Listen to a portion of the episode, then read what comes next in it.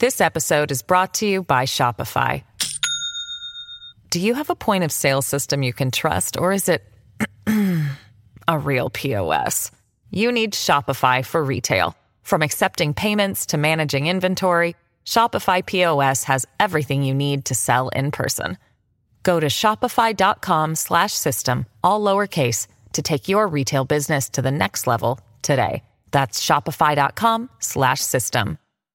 I'm Charles Payne. I'm Kat Timpf. I'm Stuart Varney, and this is the Fox News Rundown.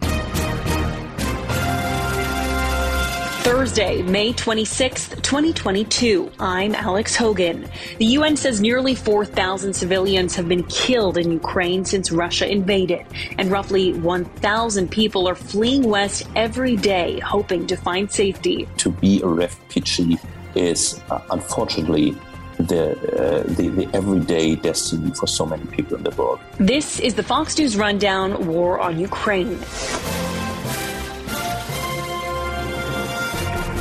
This episode is brought to you by Shopify. Do you have a point of sale system you can trust, or is it a real POS? You need Shopify for retail. From accepting payments to managing inventory, Shopify POS has everything you need to sell in person. Go to shopify.com slash system, all lowercase, to take your retail business to the next level today. That's shopify.com slash system. 14 million Ukrainians are out of their homes. They're either homeless within the country or living abroad.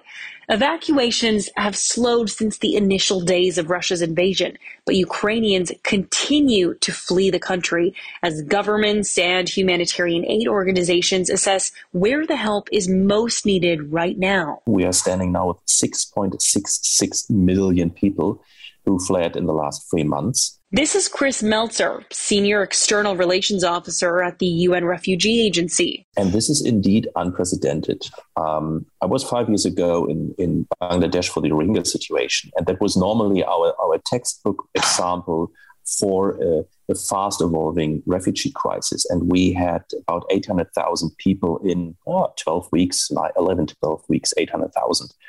We had these 800,000 after five days, not after 11, 12 weeks. Yeah. We had more than a million after a week. Um, and again, still figures are still rising, slower, but they're still rising. What is the focus at this point in the invasion? I think the, the situation of the refugees, so people who are outside of Ukraine, is relatively good it is cynical to say that if someone have lost everything, if someone had probably the loved ones still in a war zone, if someone has no idea what what uh, he or better she, because ninety five percent of the of the refugees are women and children, uh, what she can do in, in two weeks or two months or six months or something like that. It's it's kind of cynical, I confess that, but it is relatively good because the solidarity of the people helps so much, and the the big majority of the Ukrainian refugees in Poland, but also in Germany and in Slovakia and something. They are not living in in uh, reception facilities, in something from the state, from from the government or something. They are sleeping with uh, in they, they have found a home with families and so on. Yeah. Like like like we um, have a small family here in our home, for example. You um, do. Or three. Yes, and this is so uh, fascinating that so many people are helping. On the other hand, the, the problem is probably the time. Um, solidarity is not not endless, at least not at this level we we've seen now. And I mean, imagine if you have very good friends in your home for a weekend, for a week, and when they are gone after a week, you think it was nice, but it's good that I'm that I have my own space now. Yeah. So it's the same thing, of course, if you have people you you have not even knew before. Um, and to do that for a couple of weeks is um, it's okay.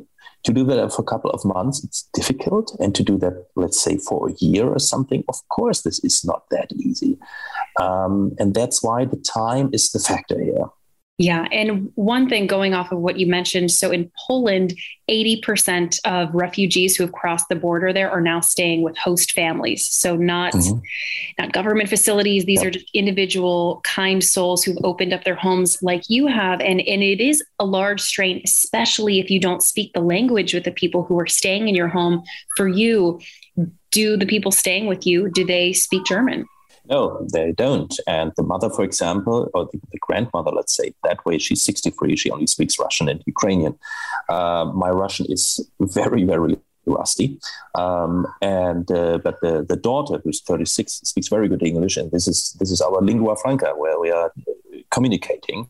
Um, and uh, they have a little son who just turned five, and he starts to speak German already. And for this family staying with you, what has their story been like? Have they been able to acclimate? Has the five year old been able to go to school? Has he made any friends? How difficult has this been for them?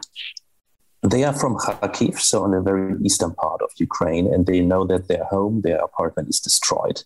And um, that's why they are very grateful that we are right now here safe in Germany. And um, the, uh, the, the grandmother is, is retired, but uh, the mother she worked in a in a gym and uh, as a personal trainer, and she's looking for a job here. And it seems like she can find something, and she is learning German right now.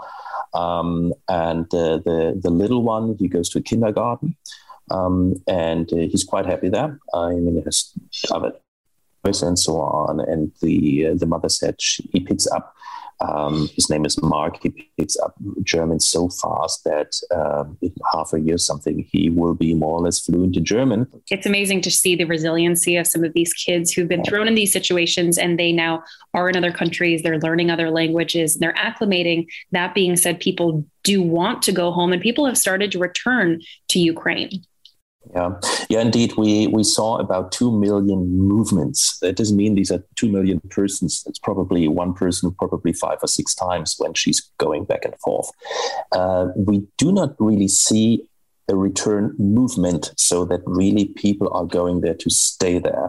But indeed, a lot of Ukrainians are going back to Ukraine.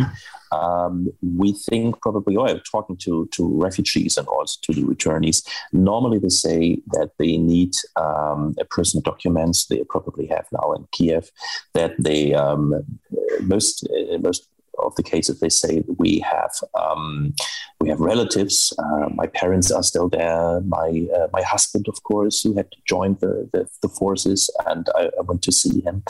Um, or I want to take a look what what's with, with, my property, with my apartment in Kiev, or, or something like that. Um, but it's very rare that people say we are returning to stay again in Ukraine. So that's why we don't see, really see a, a movement of, of returnees. Uh, but indeed, border crossings to Ukraine are uh, yeah, quite often every day. It's twofold because it's some people going back to get the documents that in a hurry they rushed out without grabbing. They only grabbed what they could, but it's also people going back for the emotional closure of finally being able to see where they lived and getting to process and not have to constantly question what their home could look like. Yeah. Yeah, exactly, exactly. But I think the the, the very personal component component, like uh, what's with my parents or or even grandparents, uh, what's with my husband or something, this is probably the main reason for for these movements. But again, more than two million uh, counts we had in the last uh, months. And as we mentioned, 8 million people in the country are displaced. So those are the people, maybe they've gone home or maybe they never left, but they don't have anywhere else to stay. And there's also 15.7 million people in Ukraine who need humanitarian aid and protection. So, what is being done at this point to get those people the help they so desperately need? We're doing so much, but it is uh, at the end so little um, because the um, the problem is so big. As you mentioned, more than 15 million people need need help, and the other 8 million people who these are indeed persons who have also lost more or less everything. They they have probably if they have a car, personal things in their trunk or maybe just in their uh, in their suitcase, but uh, they have no home anymore, uh, or they are still in their home country. Um, we try to help these these people, and I'm not talking just about UNHCR, of course, also other UN agencies um, like UNICEF, like World Food Program, and um, in, in, others, OCHA. Um, so what we're doing is that we rush in uh, everyday trucks with um, uh, yeah, relief items like sleeping bags, mattresses, uh, cots, like um, monthly hygiene, um, uh, I, have, I, have I mentioned blankets, for example, um, diapers, and, and, and other things. Um, this is what is needed right now. Uh, we also try to uh, identify uh, locations where people can stay. Let's say a school or something that is not destroyed, um, or, or, or a gym or so, where we can put in 50, 60, 100 uh, field beds and uh, that people can stay there for a while, um, that we can feed them somehow.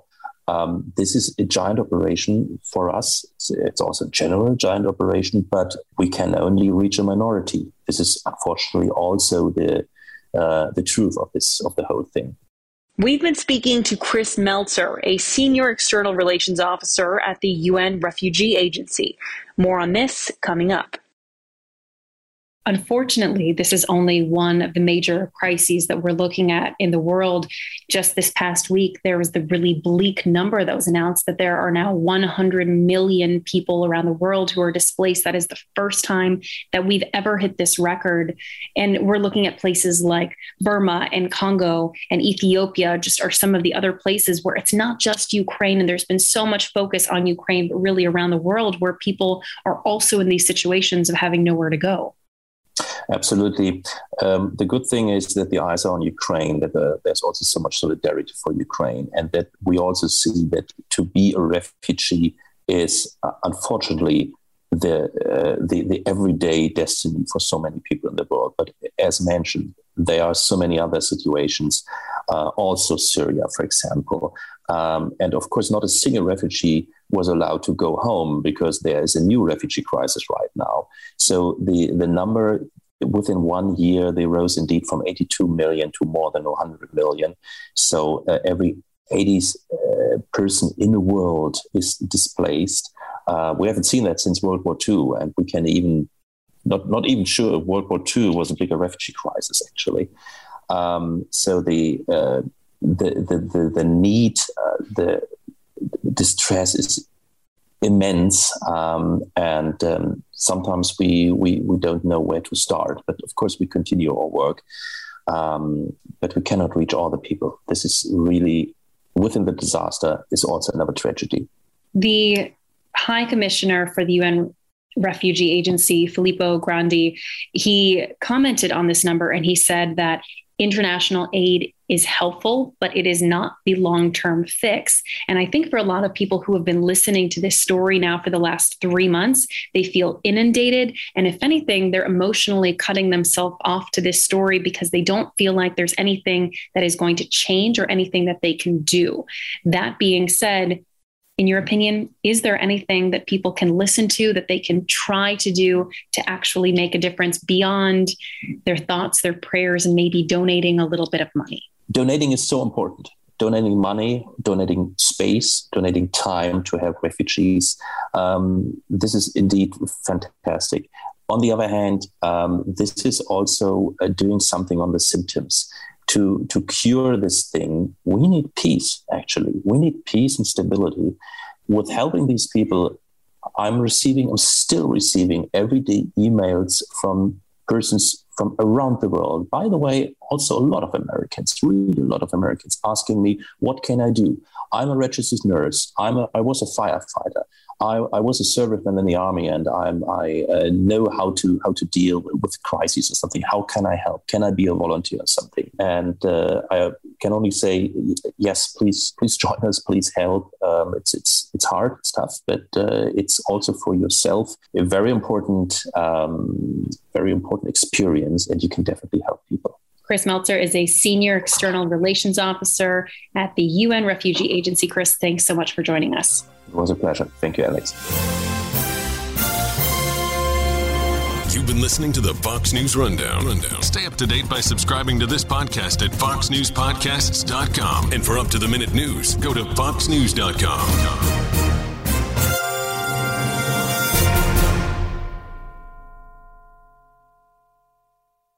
Pull up a chair and join me, Rachel Campos Duffy. And me, former U.S. Congressman Sean Duffy, as we share our perspective on the discussions happening at kitchen tables across America. Download from the kitchen table the Duffys at foxnewspodcasts.com or wherever you download podcasts.